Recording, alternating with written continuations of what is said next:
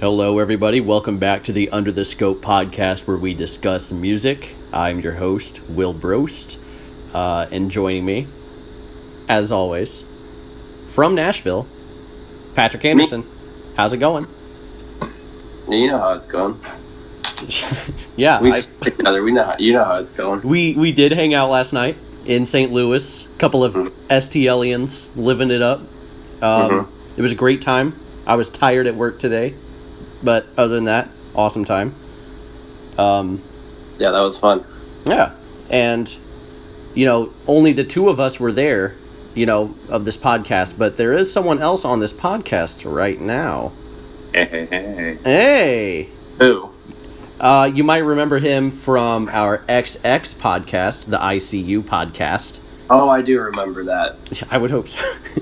uh, I, I remember that. You had one had. Oh, Josh Sellers, everybody. Josh Sellers is here. Um, just real quick before we get into Fleet Foxes, do, do you guys? I haven't listened to that XX album ever since we did that. Are you? Are you guys still listening to time XX? time. Okay. Okay. I've I've listened to it. I've listened to it like just to see if my opinions changed about it. And like any anytime replica comes on on like a song shuffle or something like that, I'll usually listen to that because I love the song. But I haven't really I haven't really like thought like oh I need to listen to that new XX because I'm feeling like it. They are coming to Nashville October 4th, I Yeah, believe, yeah. so check it out. That's the thing. I would. I would the see them live, but I Yeah. haven't gone back to this album as much as I thought I would. Oh yeah, they they they did release their uh, their deluxe and everything on uh, recently on digital too. Oh yeah, isn't like Drake on it? What? Yeah, they sampled Drake. Oh, they sampled Drake. Okay. They sampled Drake on, Yeah. on a song on on there. No kidding. So Okay. Good to be back, though. Thanks for having me, guys. anyway, Yeah. Oh yeah. Yeah. Always glad to have Josh. Um, this time though, we're talking about one of our favorite bands, Fleet Mhm. Foxes. They're back. Uh, their new album "Crack Up" came out just a couple weeks ago, like June sixteenth. Yeah, my dad's birthday. Yeah. He was pretty Hey, pretty you go? excited. Your dad listens to the Fleet Foxes? new Dad's a big, uh, no, no. It was REO Speedwagon. Oh. A little different. All right, so here's a little bit of background on Fleet Foxes, for those who don't know. Uh, they're this indie folk band from Seattle. Um, obviously, there's a lot of members in the band, but the most focal member is the singer, songwriter, frontman Robin Pecknold. Um, the group is typically praised for their just gargantuan, like gorgeous harmonies, and their lyricism is pretty well praised um, as well. Um, you know, Crack Up is their third studio album and their first one after a six year hiatus. Uh, their first couple of albums, uh, the self titled one in 2008 and Helplessness Blues in 2011, uh, both garnered mass critical acclaim. Um, and while this one's getting a lot of critical acclaim as well, it seems to be the most polarizing album in their discography to this point. Um, 2017, uh, just to me personally, has been a year full of polarizing albums. So it's kind of it's good for a podcast to have all these polarizing albums to talk about.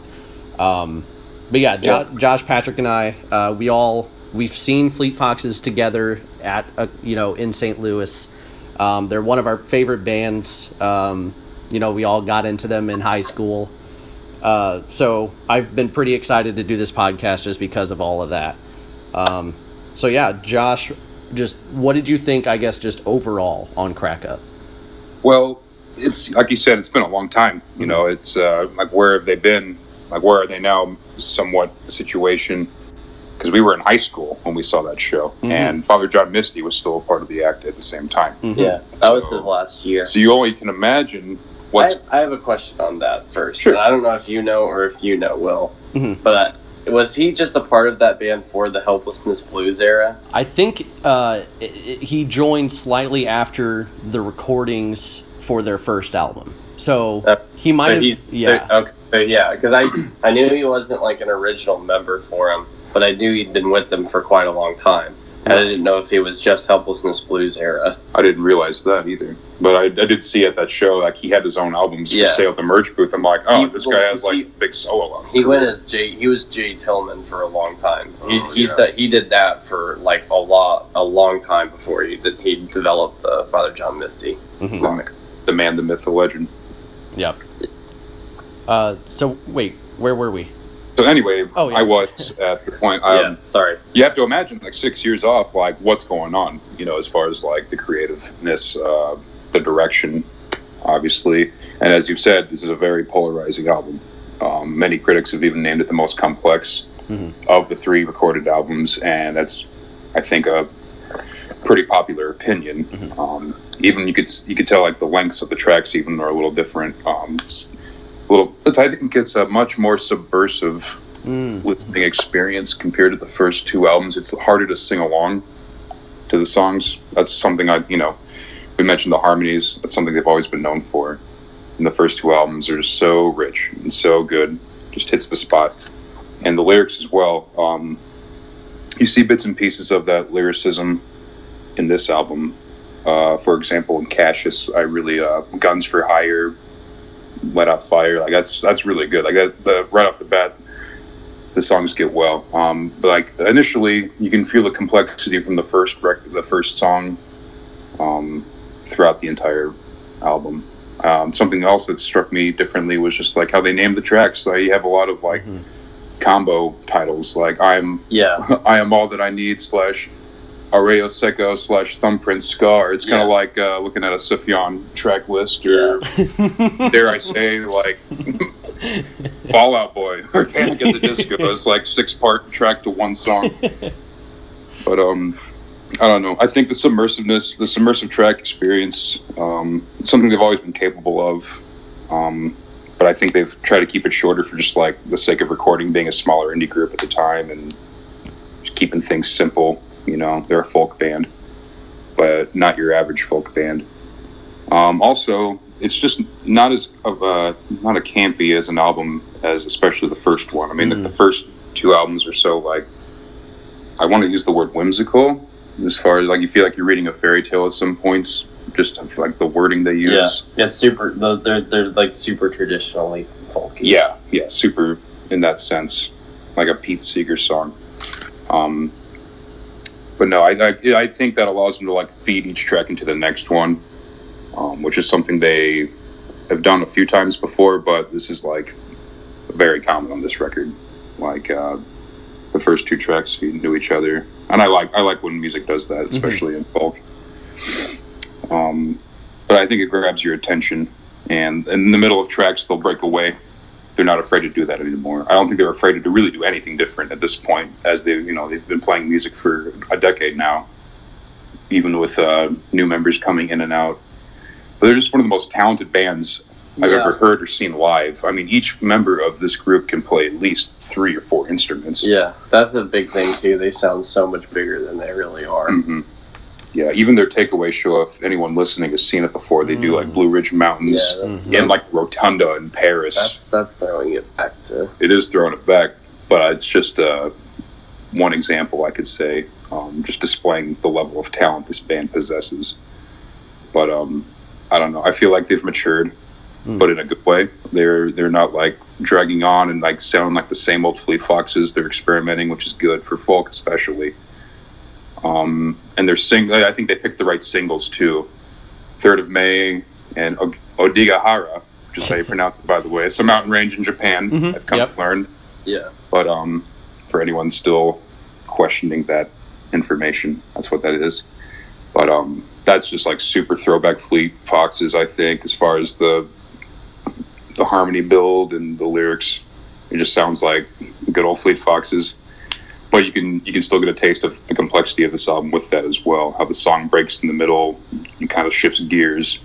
You see that a lot in this album, um, especially with uh, the first track, especially. You hear like at one point a swing door and footsteps and him humming, and Yeah. then it breaks into like a huge, huge Yeah. breakaway of strings and, and drums and percussion. And they do that. They do that all over the place on this on that on uh, on this record, Mm-hmm. and like I I really like it. I really like that they like committed to that thing because it's like they they bring back the uh, the the um, the new like every all this massive stuff that they had this new massive stuff that they had coming and then they just like cut it out really quickly for Robin Pecknold to sing like these like really quiet moments. I think that mm-hmm. really that and they do it all over the place too. So I, so it like makes it more of like a creative decision. Yeah. It's, an, uh, it's like a like a committed creative decision instead of uh, just something that they did on the first track. Exactly. Uh, it's a much more edgier album. Yeah. I would say for folk mm-hmm. as a genre and for them as a band. Yeah, that's that's the biggest thing that I got was like for a folk record, this thing is ambitious as fuck. Yeah, they don't yeah. give shit. So yeah. this is like I've I've never heard of, and that's what I respect most about this record is like how, because it is polarizing, but it's so ambitious and for folk, and it's still definitely a folk record. It's mm. distinctly a folk record, but it's it still has like, it's still Fleet it, Foxes too. I mean, yeah, it's wanna... still distinctly Fleet Foxes too. But they blend in like so many new instrumentals, so much more personal and like sometimes political lyrics. Mm-hmm. Yeah, into here, and um, yeah, like it's it it like pushes it pushes the genre of folk a little bit like pushes against it a little bit, and that doesn't happen a lot in the world of folk music. It's it's like stagnates, and that's why folk artists like you know sometimes just have like very short careers. Yeah, they slip through the cracks so easily because yeah, everything else just, you listen to. Because they right. stagnate. It's not a very. Yeah, they've always been unique. It's a it's a good it's a nice and it, it's a it's a great lyrical genre, and it has a lot of like amazing philosophers that go through it, mm-hmm. but like not a lot of people do this. Not a lot of people like push back against it musically. Right. Like rebel. Like it typically ends up like with a Mumford and Son story, mm-hmm. where yeah. where they're where they're they have all the talent and they put out these couple of this this one record that's really good and this other record that's pretty good not at you know it's like you can see it at, like falling apart and then after that it's just like now they're forgotten for the most part yeah. right well i was right. I, or, or, or oh, go ahead well i'm sorry i was gonna say like uh, regarding i guess modern folk uh, just in general um, i tend to hear most folk now you know at your local starbucks or your yeah. local indie coffee house because that's the yeah. type of music like very safe acoustic you know, folk music or pop folk or whatever. This album, yeah. you could not play it like a Starbucks. You know, this, no. this is this is the most experimental folk album I've heard since like uh, the microphones, like the Glow Part Two uh, in early two thousands. You know, Phil Elverum, he's a, yep. a very That's ambitious songwriter. Um, but I, I think I'm in agreement with you guys that obviously this is their most ambitious work. Um, and not only do like some of the tracks lead into the others but the songs will just t- change direction just like like that. Just all, yeah. all of a they, sudden it's a new song or like a new direction in the song. And that only doesn't work a couple of times for me. For the most part i think it's very intriguing and exciting and entertaining. Yeah crack up if you want to throw one example out mm-hmm. there, which is one of the longer tracks at like 624. It's like the second, third longest track on the record. Yeah. And that shit, I felt like I was listening to like the end of like Sergeant Pepper's Lonely mm-hmm. Hearts Club, mm-hmm. or like Strawberry Fields Forever. Yeah. Like they're just like like it's not going really anywhere. But in the middle part, you just get a bunch of bass brass building up, and then you're just like in the middle of an acid trip. Yeah. But like in Vermont on a camping trip. Like, Like it's like we said earlier, like folk is so easily thrown aside as background music for a cafe setting, but these guys just like poured the kerosene on the fire and mm. just watched it happen. You know. They they yeah the I they showcase their talent like their musical talent with mm. with all of that so well on here. Like all of the, all of the shifts in in uh, style, but like still being able to keep like an overall theme. Yeah, you're not tripping over yourself. It's not yeah. too choppy. They're not. It makes sense as it not, ships. It's less like like kind of how the it's le- like the ideas that are presented on here are like like it feels like what Bon Iver was trying to do mm. basically with with his latest record or with their latest record. You know what I mean? Like they had the ambition and the ideas there on that, but they didn't flush it out as well as they could have. And this one feels like well executed. they they took the time they took so much time and care. Like you can tell like every this is like it's so detailed. And the production throughout the whole thing is so gorgeous. It's a very finesse filled album. yeah. Uh, yeah. Yeah. Yeah, I think that Bon Iver comparison, um, the difference I would say is, and, and it's in agreement with you, um, the Bon Iver 22 a million record I thought was underwritten uh, from a songwriting standpoint. Um, Yeah. Whereas the songs on here are very well written, and if anything, you could make the argument that a couple of them are overwritten. But there's rarely a moment that feels underwritten or anything like that. yeah, Yeah, some yeah. songs put me Yeah, to sleep on this record. I will be I will be honest. Mm, okay. I think there's usually like one or two tracks on any album or EP that they have. like what Like like like on the older ones, no which one On this one? sleep on here Crack Up actually, the beginning of it, which is hilarious because it's the it's the title track. But like the first I, I- the first listen through that, I was like, okay, I'm bored now. Like, uh, I mean, where is this really going? Kind of like how I felt about Oliver James initially as a young listener, like experimenting with folk. Like, but I mean, it does build up, and I think that's kind of like maybe a purpose for that kind of um, songwriting. You know, just to like we'll bring you through the lyrics. If you're listening, pay attention to the lyrics, and like you'll get it. But like if you're not, we're gonna throw a cold bucket of water on your face with the brass and build it up to this. Um, what other songs did I not really care for? Well, everything feels a little bit more intentional than that on here, though. Like it doesn't feel like they're like they're not they're not trying to just like like like like preach to people and then be like, oh, if you weren't listening, here's some pretty production so that you'll Well, come yeah. back in and listen. Right. These all That's not their intention. all the but all I see- the all the production on here and all the lyrics feel very intentional. Like this, I mean, this whole thing is very detailed. I don't think that they're they're not they're not doing it from that standpoint. I don't think that's their intention, but I'm just saying, like, from the average listener that doesn't really like, I've never listened to Fleet Foxes before in my life. I found this record at the store. I'm going to try it out. Mhm. But I'm not saying that's like we're going to put this build in the end just in case. like they like It's a unique. It's a unique uh, strategy, but like just listening to it you wouldn't you wouldn't you wouldn't really pay attention you're saying that you wouldn't pay attention to that song had it not been for the if ending, it had it not okay I, I get what you're saying Yeah. roundabout way. Long story short, well i thought you were saying that like you felt like they did that intentionally no sir. No. Yeah. I, I think regarding your point about the level of intention and the level of uh, detail regarding this album, two really quick points off of that. Um, the first being the lyrical aspects. Uh, if you listen to this album and then I tell you that, you know, Robin Pecknold recently studied at Columbia and took a bunch of like English and literature classes, I don't think anybody would be surprised. Just based off of the, the, the concepts, the titles, the lyrics. Um, very, uh, I guess, a, a ton of illusions, a lot of literary devices, literary references.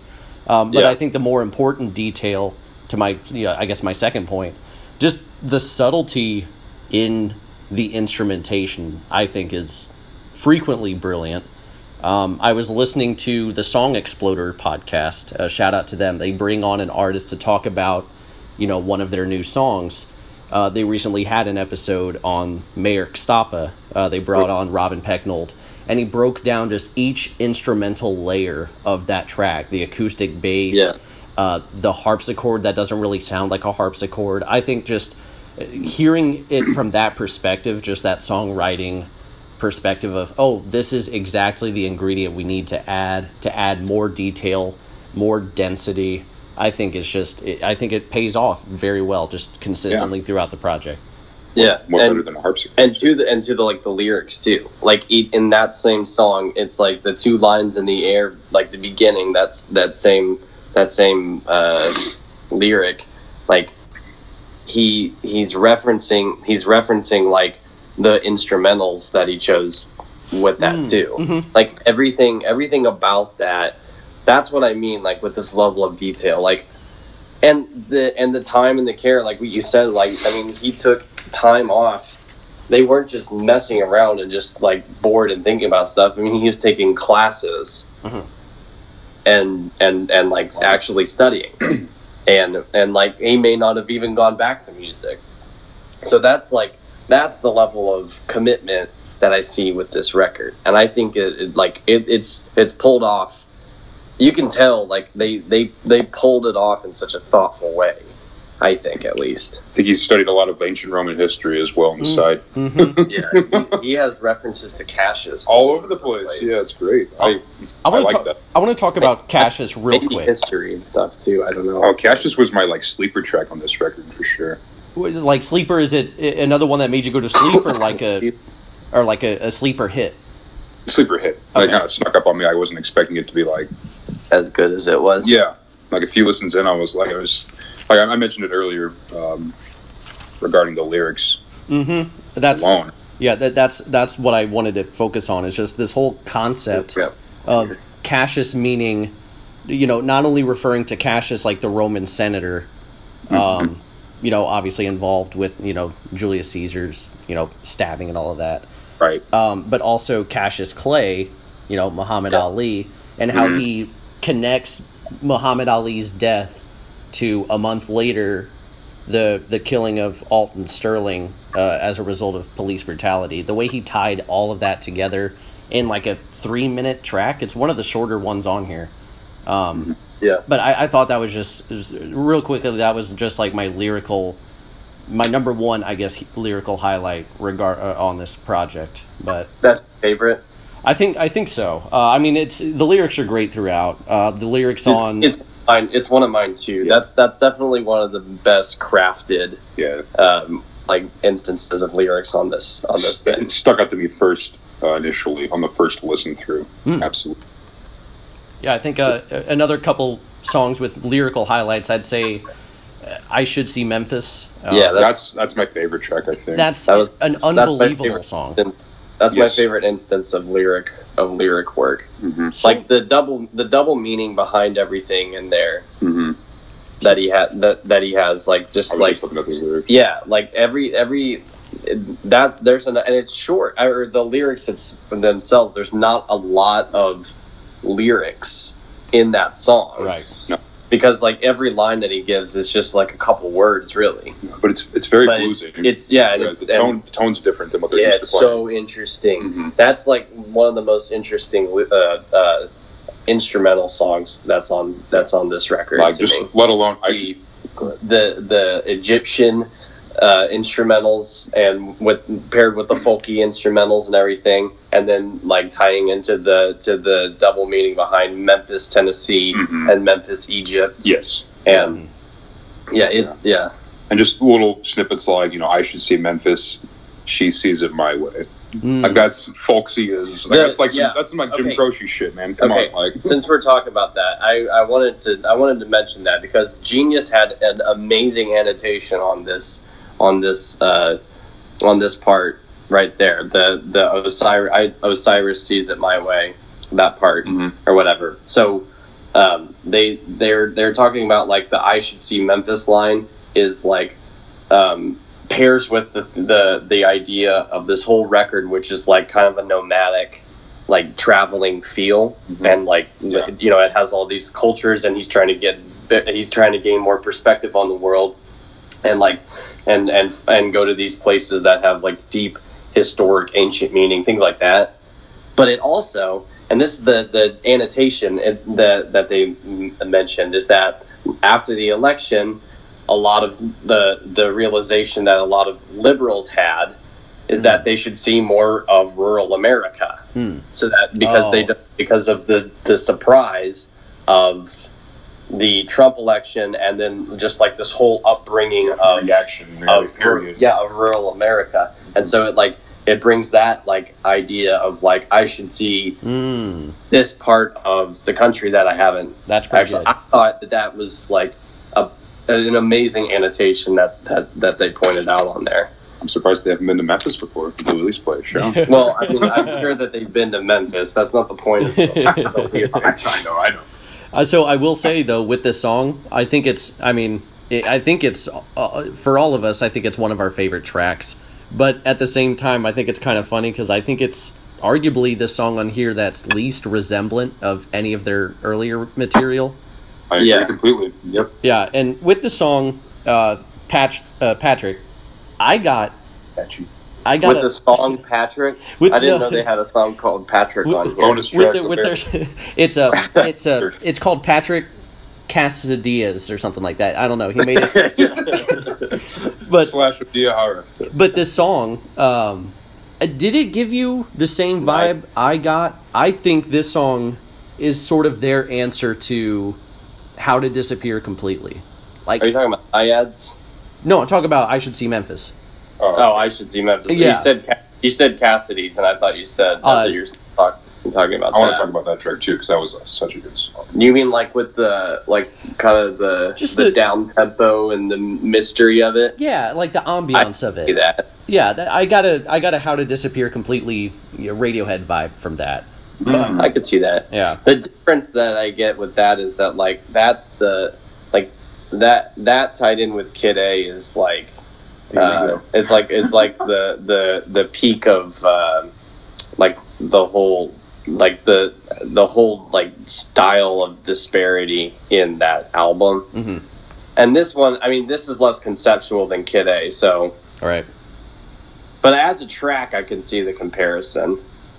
Yeah, that's just strictly off of mostly off yeah, of as, the, as a track, I can see the comparison because it does have that kind of like those those high strings that are that are really like haunting, and um and it's got yeah, and and and uh, I mean, you're just comparing blue construction paper to an aquarium. Right yeah. Will, what are, what are you what are we doing right now? Not- Seriously, man, come on. please don't do- the experience and emotions tied to listening to I Should See Memphis are like like That's compare. we should have we should have just done this review just like pairing in uh we should have just quoted the whole kid Kid a A pitchfork review and just paired in like crack up and and song and track names where they needed to have. I've never seen a shooting star before. so. J- Josh, you wanted Josh, you wanted to Birth is, is comparable to Fool's Errand. Fool's Errand. Fucking Fool's Errand.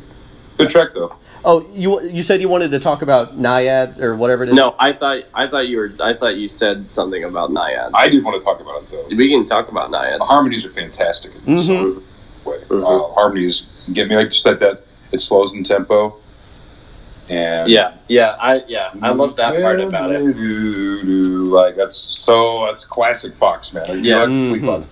You hear that and you're like you feel that tingle down your spine like oh I'm back I'm back. That is Woodland's The Fleet. Foxes.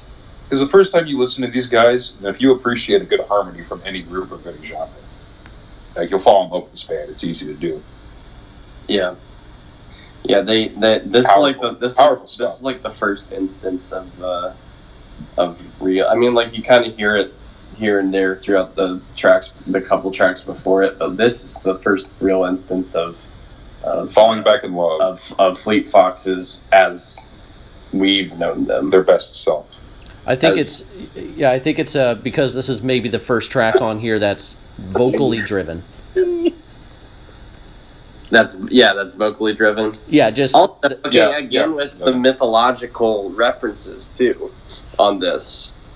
oh to like the the water nymphs. Or, yeah, to the Naiad, everything like this. Uh, the whole that the whole style behind this is it. It's it's like so cult like worldly. It doesn't feel like a folk album anymore Mm. because folk albums feel like kind of like they have this home base feel to them. Like Yeah. they're specific to certain locations Yeah. almost. Johnson and Evelyn get tired.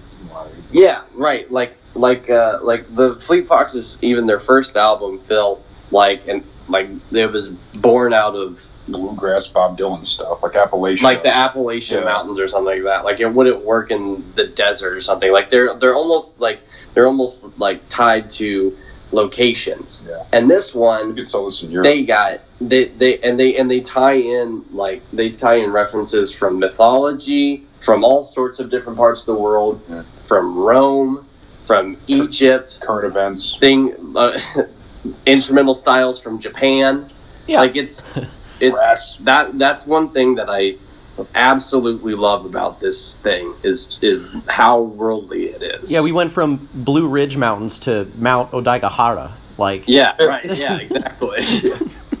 oh, that that track I wanted to talk about Uh-huh. because not only I mean it's the first single, so it's this. Here's the return of Fleet Foxes, Mm-hmm. and it's yeah. this eight and a half minute Yeah, dude. epic. What? Like, So I mean, long. third third of May is very traditional Fleet Foxes for the most part vocally. yeah. But then Oh, yeah. halfway through the song, once the I guess the Odaigahara part kicks in, it's like who is this band? like and what are they doing? But overall, I this is one of the best songs I've heard all year. Right. I think it's like a great uh, first taste of like the whole album. It's like, a it's a good way to as, splash like, into it. We're still the Fleet Foxes, but we're really trying to do other stuff. Yeah, Like, it's a yeah. good sampling of the album as a whole. Yeah, they showed their ambition on here, but Mm-hmm. it's like In a full, in a short eight minutes and forty five seconds. yeah. But that's a good point because they easily could have just done a song that's more typical Fleet Foxes, or they could have done a song like "I Should See Memphis" that's not even close. But I guess if you want to, for a lead single, you want to be somewhat familiar, but You still your have your, yeah, but still have the fans thinking like you're doing something new with your project. So and maybe Yeah. get some new listeners along the way as well. exactly, Which exactly. Is always trying to do. It's a business.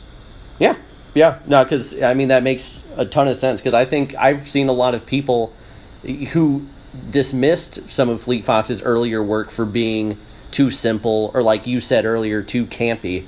But this is just, eh, again, still very Fleet Foxes, but it'll attract, I think, an entirely, maybe not an entirely di- different demographic, but some Well, sort of new demographic. it'll attract it'll attract people that previously might have had some interest in, in them, but not but like like you said, the people that thought they were too simple before. I think that this is the kind of stuff that will that that will attract that crowd, the people Right. that want a little bit more people to push the envelope a little bit more. Right, because like think That's about what this is for. like White Winter Hymnal had like what one verse. right, right, yeah, right. But yeah, it was the it's the charm of that that Right. song and everything. That's that's that's what that Fleet Foxes is. This is not the same. It's the Not it's the it's like the that that's like the gorgeous harmonies and the charm of the song and everything the about instrumentals, it. the depth of the percussion. Yeah, right. And but this is like really creatively interesting stuff. Yeah, it's intellectual. This shit, is this sure. is yeah. This this is stuff that's that you can discuss on a podcast for an hour and a half. Yeah. this yeah this is like if their earlier stuff was rubber soul this is like you mentioned earlier kind of like sergeant This pepper White album. yeah white album yeah any Yeah. of that like this is yeah, just no, yeah, that's I I Some honey pie and some revolution number nine going on. Jeez. honey pie. I, I forget how some how bad some of those tracks are on there Wow. But, yeah um i had a question You for you guys how incredible? You must not get them yet, man. Yeah, Oh, man. yeah. A warm gun. That's a great song. i actually love that that's the best one That's my favorite song Name- You just named like the best song. like that. I, I had a I had a two part question for both of you, Yeah. um, and it was this question I was thinking of in my mind just as I was listening to it. Is this album pretentious? And if so, does it matter that it's pretentious? I think it. I mean, I think it's it's uh, it's definitely subjected. It can be subjected to a lot of pretentious thoughts because there's a lot to unpack here, and there's a lot of there. There are a good amount of political things in here, and a good amount of, uh, but but it's also it's also very like honest and self-reflective at the same time so I like I don't I don't get as much of the of the pretension around here. It, it feels a lot more creative than than and that's always what I've gotten from Fleet Foxes. Like they feel less. Father John Misty has That's the pretension. pretension. Yeah, I've mm-hmm. never felt like Fleet Foxes were a pretentious band to begin with. I always thought they were like, I think they have pretentious fans. yes, Oh yes. oh, good God, yes. Yeah, I think they definitely they definitely have pretentious fans, but like I don't I mean like there's not a ton here that's like there's some very artsy stuff on here and like like there's like I don't like there's a lot of like definitely feels like definitely very traditional like po- poetry and um, like things that a pretentious crowd would be naturally drawn to. But it Right. doesn't feel like it's on that same. 'cause- it's- it doesn't feel like self-indulgent, like what, like what certain amounts of If uh, you're- if you're- pretension are. if you're a good songwriter in 2017, you're going to be a magnet for some pretentious audience just because it's what they like. Like, it- like you can write a song and your studio company didn't write it for you, like good for you, you know. yeah, But I think like instrumentally, that's been a big reason why they have never really been like they've always been a very they've always honored folk in an instrumental way, and I never really think that like made them pretentious. I think that made them like open for anyone that could appreciate. Wow, that guy can play the shit out of you know Right.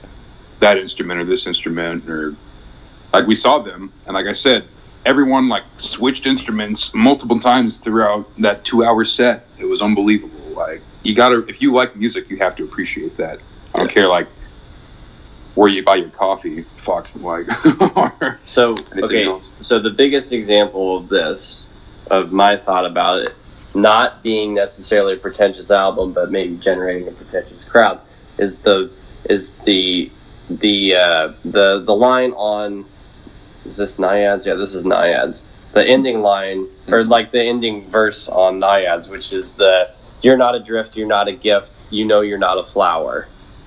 So basically, just being just being like this, like stay humble. like just like stop taking yourself so seriously. Mm.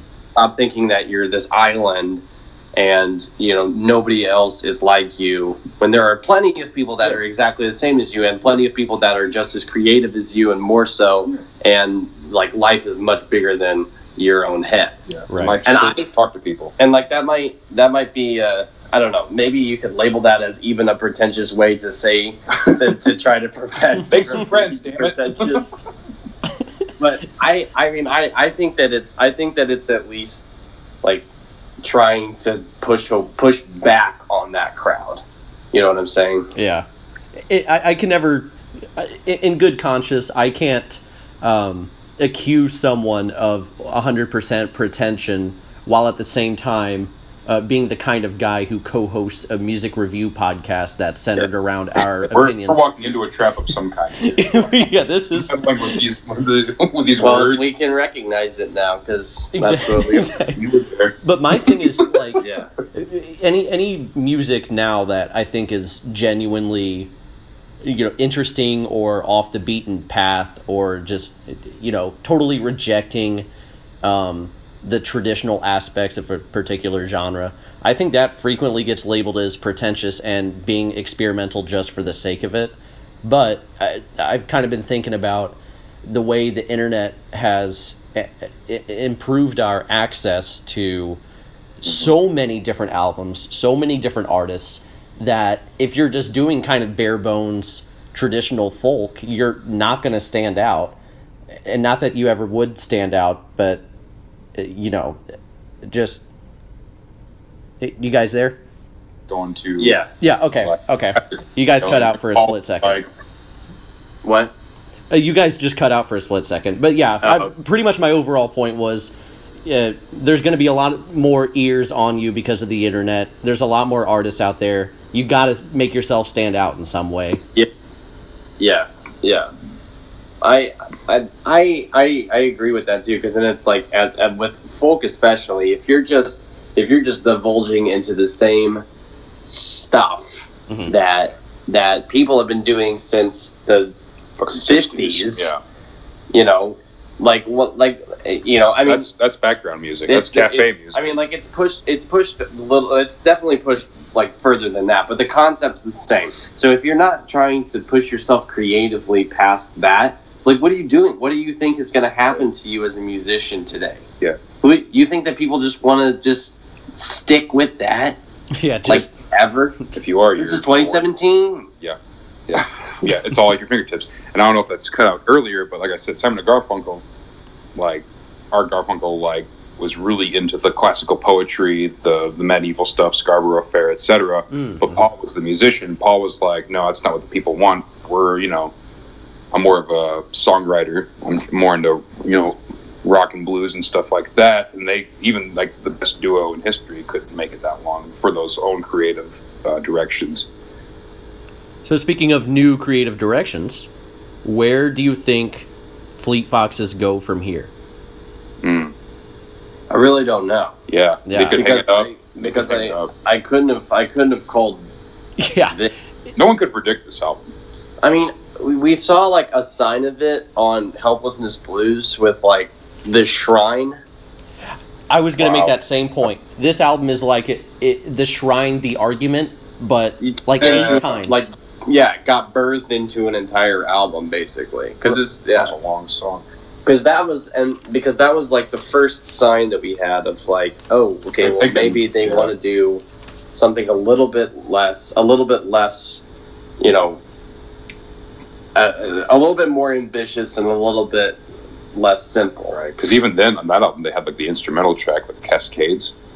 Yeah, yeah, they had Cascades too, which is a That's what, gorgeous. and track. that's how they opened the show we saw too. Yeah. by the way, that was a yeah, that was a great. which is a great idea, but that was a great track, even though there were no lyrics, which is what they're known for. So They uh, so they they they can go at this point I mean, pretty world, much anywhere they Yeah. want to. the world is their burrito at this point.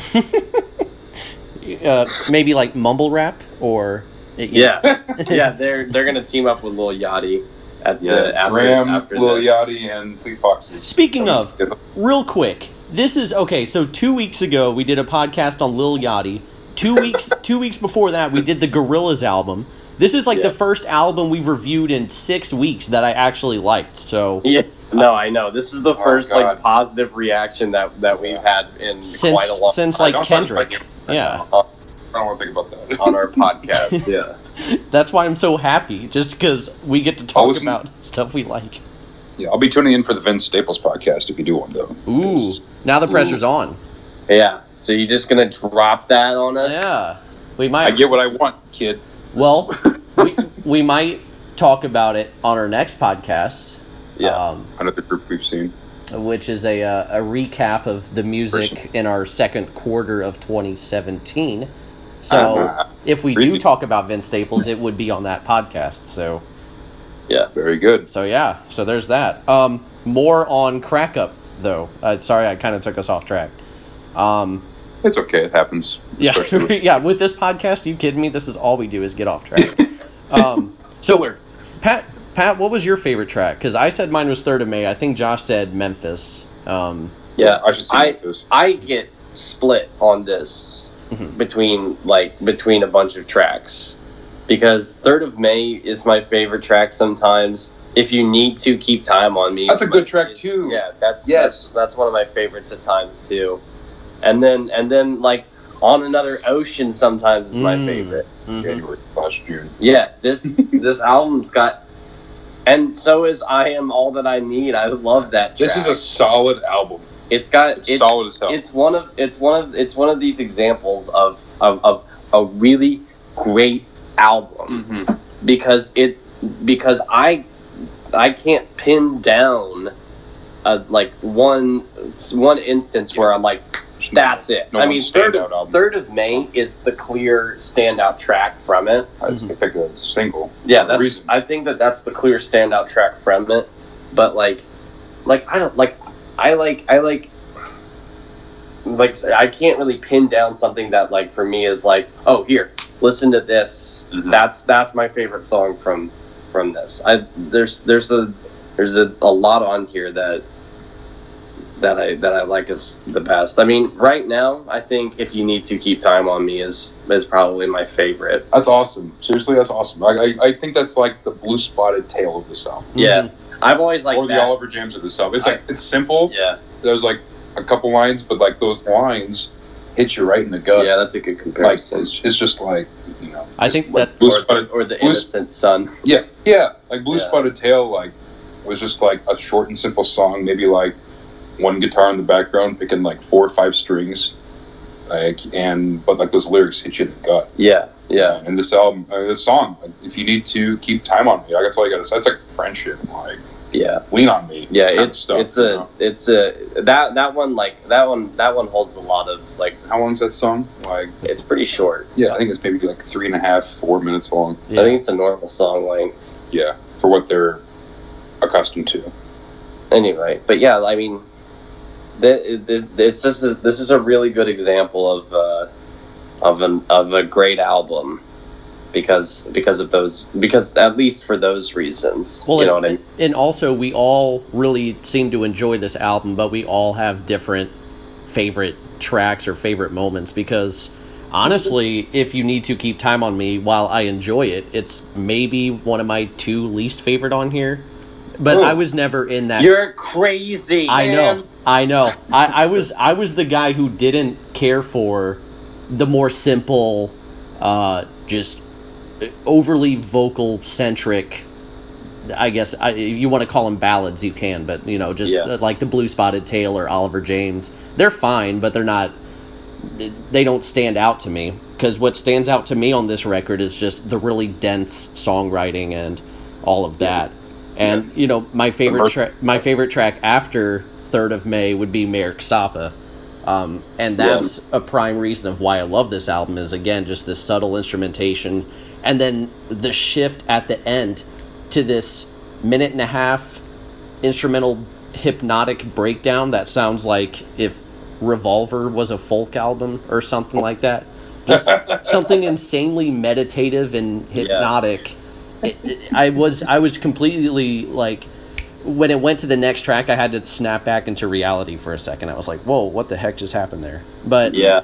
but my overall point being a great record it, you know it, it gives different people different favorite tracks but it's generally i guess well received among the fans i guess Yeah. if that makes any sense Yeah. Yeah. that that that makes that makes complete sense. Yeah I think that like everybody can see too, like like like if somebody's like least favorite is somebody's favorite or uh, you know whatever, like Right. like there, it's not really like It's diversifying It- it's- your audience. it. Well, it's not it's not really like like you can't. It's not split so where people are like, what? How is that like your favorite? Because like it's like, oh well, yeah, I I I can understand why you would like that this much. It's just like the the amount of detail and the quality of each of these songs. Yeah, they know- that good. They know what the hell they're doing at this point. I, I Yeah. Ten years. They're like, you know, if you write a song, like I'm cool with that. I know what you're usually writing, um, lyrically and, and like as far as layering everything. They kept that. They kept those layers up in this track and this album. I think even if you dislike this album it would be near impossible to make the argument that they just didn't try.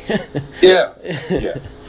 like it just i guess objectively or as objectively as a music discussion can get they they certainly tried. You know they certainly put their effort in um and i have to commend them for that you know regard i mean i love this album but even if i didn't i have to respect the fact that they've made something so detailed and ornate and just something i hadn't ever heard before frankly um, And after six years off, I would certainly hope so.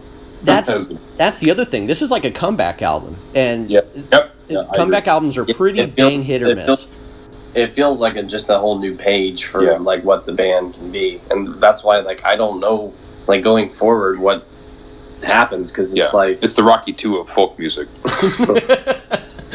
so what we, Yeah. we've got Revolver, Beat Apollo, but Rocky what's Two. next? Like, you gonna keep going, Rocky? You gonna you gonna stay at home and be a loser in Philly? Like, what are you gonna do? Like, I love it. Someone's been watching Rocky. I love it. uh, I love it. sure. Um, Anyway. so we're at fifty, or just about at fifty. Um, you guys want to head into final thoughts? Anything else you wanted to talk about real quick?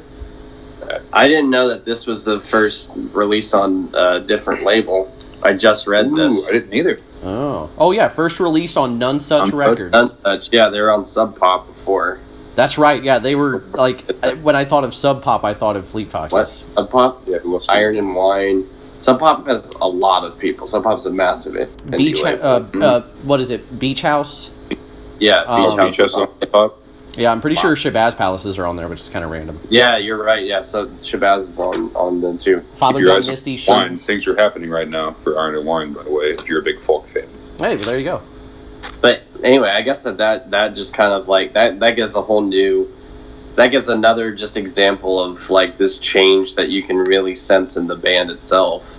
I mean, they're on a new label. It's a minor thing, but it's also like not really because they do do have to go through that whole Yeah, think you of, know process. yeah, think of the wiggle room a new studio gives you as, as a folk band. You know, because I'm sure on Sub Pop they have like you know certain criteria that they work by. Well, I don't think so. I think that they're pretty. They're pretty like they they signed some pretty eccentric groups. Like they're So they're have to be open Sub Pop is Sub Pop is pretty good about being artistry over money.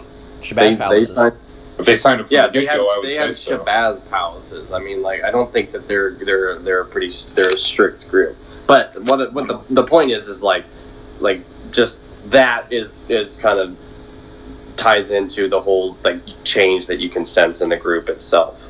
Isn't what I'm saying. Like mm-hmm. it, it's probably it doesn't have anything to do with the label. It has a, it it has to do with the fact that like that's just another thing that they did to change themselves. So that's I was just pointing that out. It was kind of a, in, of a little detail that I didn't see that I just saw because I'm looking at Genius right now. and I'm just too critical of record companies, mostly because of a tribe called Quest. There you go. Oh, All right, let's do final thoughts. Yeah, thoughts. anyway, you give yours, Josh. yeah, you're good. Or actually, first. do you want you want maybe Will. Maybe Will should get. no? You give yours first. You're our Uh, guest. You yeah, Josh. guest first. We insist. Yeah. Okay, very good. Do your final thoughts. Okay, I will.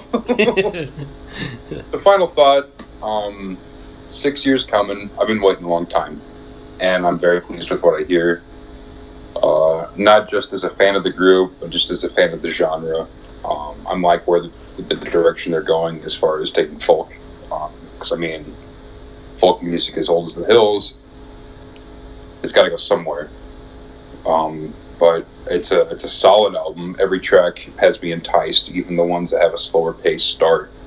Like I said earlier, build into something else. Um, but I, I was very pleased with this record. I listened to it, I think, three times the day it came out, um, and it wasn't annoying by the end of it all. So um, I'm very happy with uh, the direction they're taking. I hope there's more to come. I do, and um, this is one of the most talented bands I've ever listened to, as long as they've been alive. So cheers to them, and uh, congratulations. It's good to be. It's a good year for music, absolutely, and this has definitely been worth the wait. I would have to say, but that's all I have to really say about this album at this point. you got a score for us? Is it score time? Yeah, you can. Yeah, we Oh, do yeah. our final thoughts and we score. yeah, sorry, we forgot to mention that. Right Yeah. on. I'll give this. Uh, I'll give it a six out of ten. A Dang. six. Give it a six, yeah, because uh, I mean, it wasn't like one that everyone's going to remember forever. But for me, I get it met the mark, above the mark. It was. Uh, I, I like this one more than Helpless Helpless's Blues even. Whoa. Yeah. Helpless's Blues was kind of like a low point for me as a Fox fan, but that's just like personal opinion for my own reasons, and I don't have enough time on this podcast to get into those. But and I gave the last. Uh, I gave the XX a seven, and we all gave him a seven. So I felt like that was like too average of a score. So I'm being very critical as Yeah. a fan. Yeah. I give him a six out of ten, just because I still like the first album the best, and Sun Giant's my favorite EP like of all time. But I thought this was a great follow up. They're still being themselves, but they're still like searching for you know the next thing, and that's ambitious, and that's what you're supposed to do as a music group. I think in today's day and age to stay relevant. So, congrats to the Fleet Foxes. I hope they're popping that champagne in a yeah, on their you know in their hammocks. All right. Uh, on their backpacking trips in probably Austria or wherever they are now. God knows. Probably in Memphis. Yeah, right. Yeah. Go to the Bass Pro. It's a pyramid. all right, Pat. Do you want to go or do I want to go? I can go. Okay.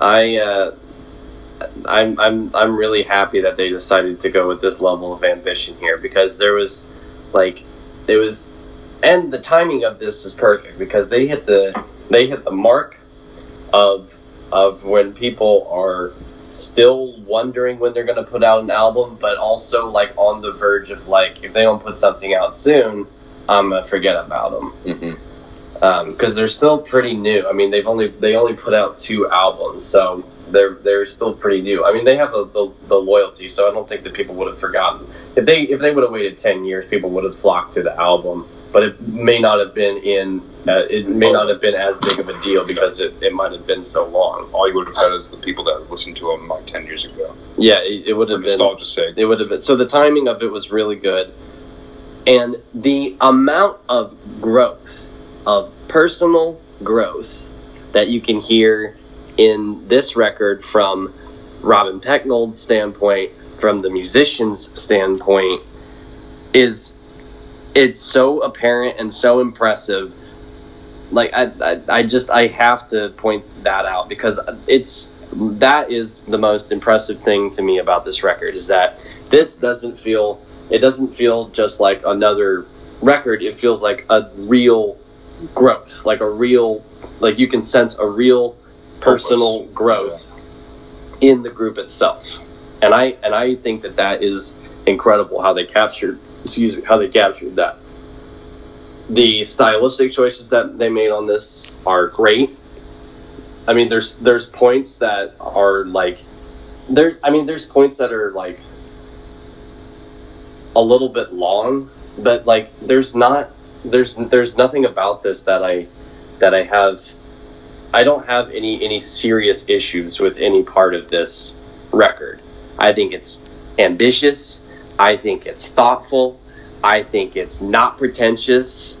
I think There's a lot of positives to say. I. I, I, I think that I think that they that they gave their full effort and they reaped like such a rewarding thing from this. And it's my favorite album cover too. oh, I agree. I agree. This is the it's it's it, it Helplessness Blues was my favorite and this is so and and I think Fleet Foxes just keep getting better and better Mhm. with with each with each release. Um, So, So, that's anyway. the opposite of Josh. Just kind of a. Well, I mean, I give them a six just because I wish they had like the same like amount of like harmony lyricism, like, but they're you know. but that but they didn't. Like you can't you can't you I can't I can't I can't keep judging by the old stuff. If I could go back, I'd maybe give them like a seven and a half. Like six is very low. Well, we don't do half scores. That's good because You I mean, you, you, you can you can give them a seven, but you can't give them a seven and a half. You can't judge off of off of like old- off of the stuff that they don't have in here, though. that's why I'm a guest on supposed show. to- I'm not a professional with these things. See, guys, I'm, I'm just I'm just hanging out. I'm just having like I just didn't want to be like I didn't want to give them the same score as I did the XX like a few months back. that's the only thing. Like I'm just Mr. Seven here. I'm sorry. Pat, continue with your. Uh, I don't I don't even remember where I was at. what was your number? I don't I, I wasn't finished. Okay, Yeah. let me let me finish here. Touchy. I want to keep drinking. let me finish here. The okay, so the uh, yeah, the growth of this record is is is the biggest thing here because folk music, and we said this earlier, can kind of stagnate into this this overly poetic, pretentious genre sometimes. And and and it can turn into more of like what Mumford and Sons turned into of it's just cool to like them because that's I mean it's just a stylistic thing instead of a instead of a real thing. But Fleet Foxes with this prove that they don't want to just be like a stupid little folk band that people like because it makes them feel like they're you know it, it, it they it gives them it gives them this feeling of I can Um, listen to this while I listen to, you know, while I canoe and warm a Yeah, it's- Patagonia hat. Yeah, and, yeah, you know, it's it's it's it's it's less of that, and it's more of a creative, is a, a real creative centerpiece for what this group wants to be, and um, and I and I really respect that. I think that they did a great job with it. I'm giving this a nine. there you go. A nine. All right. Yeah. Oh. All right.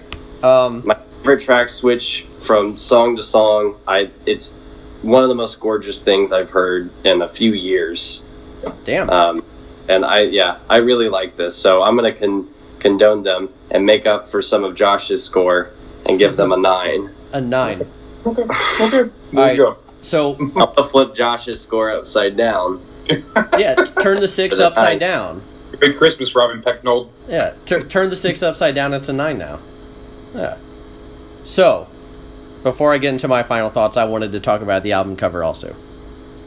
Um, I like this. yeah. So two two really quick points. I guess three. One, great album cover.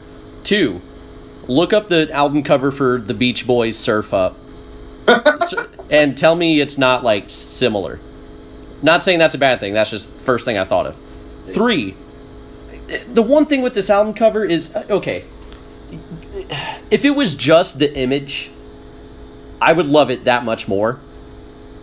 But you have the image, and then above it, you have like the track listing and stuff. I think they should have just made it just the image. But that's just me. That's Yeah. There you go. That's it. I'm I just can- saying. I, mean, I at this picture.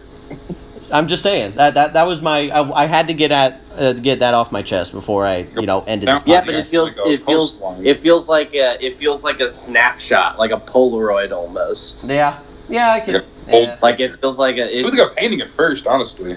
yeah. I'm I think it, it is a painting. yeah, I think it is, but it feels like a it feels like it feels like that's what it feels like to me. I I don't I I can see why you wouldn't like why you would just want the image, but I kind of like it. I mean, it's because it it gives a border to it yeah. in, instead of just being like this, you know, just this picture, which happens like That's true. That yeah. That's all the time, all the time with uh, with with you know with any record. So I kind of like it because I've never. uh, It's very different. Mhm. Um. So So yeah, Beach Boys Surf's Up.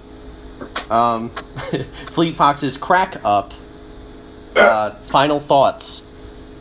I had never even seen a shooting star before.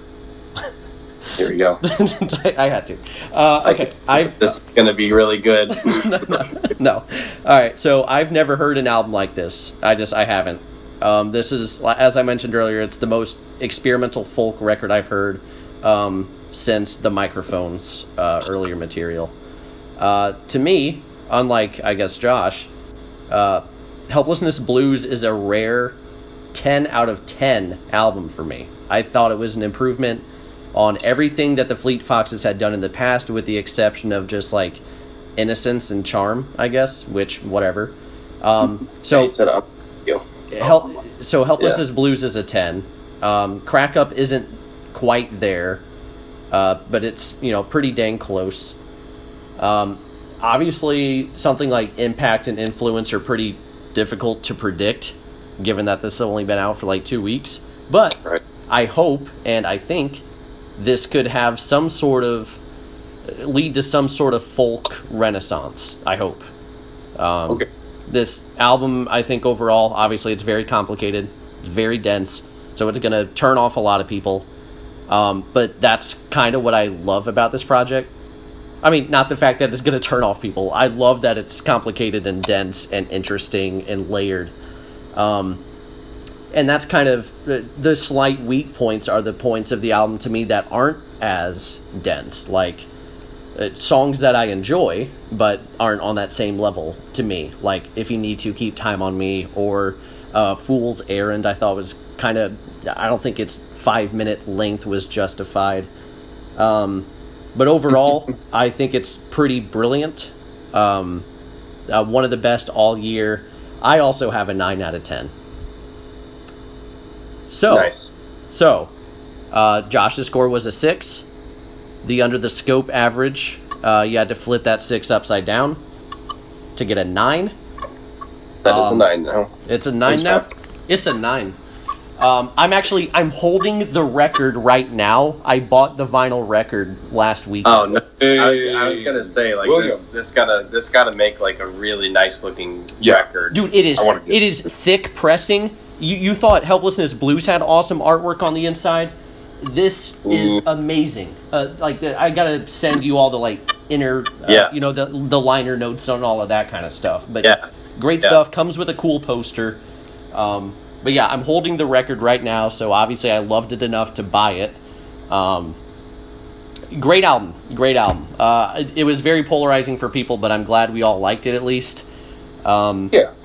I'm just very critical of this band. Yeah, oh yeah, no, I I'm sure- understand. It's one of your favorite bands.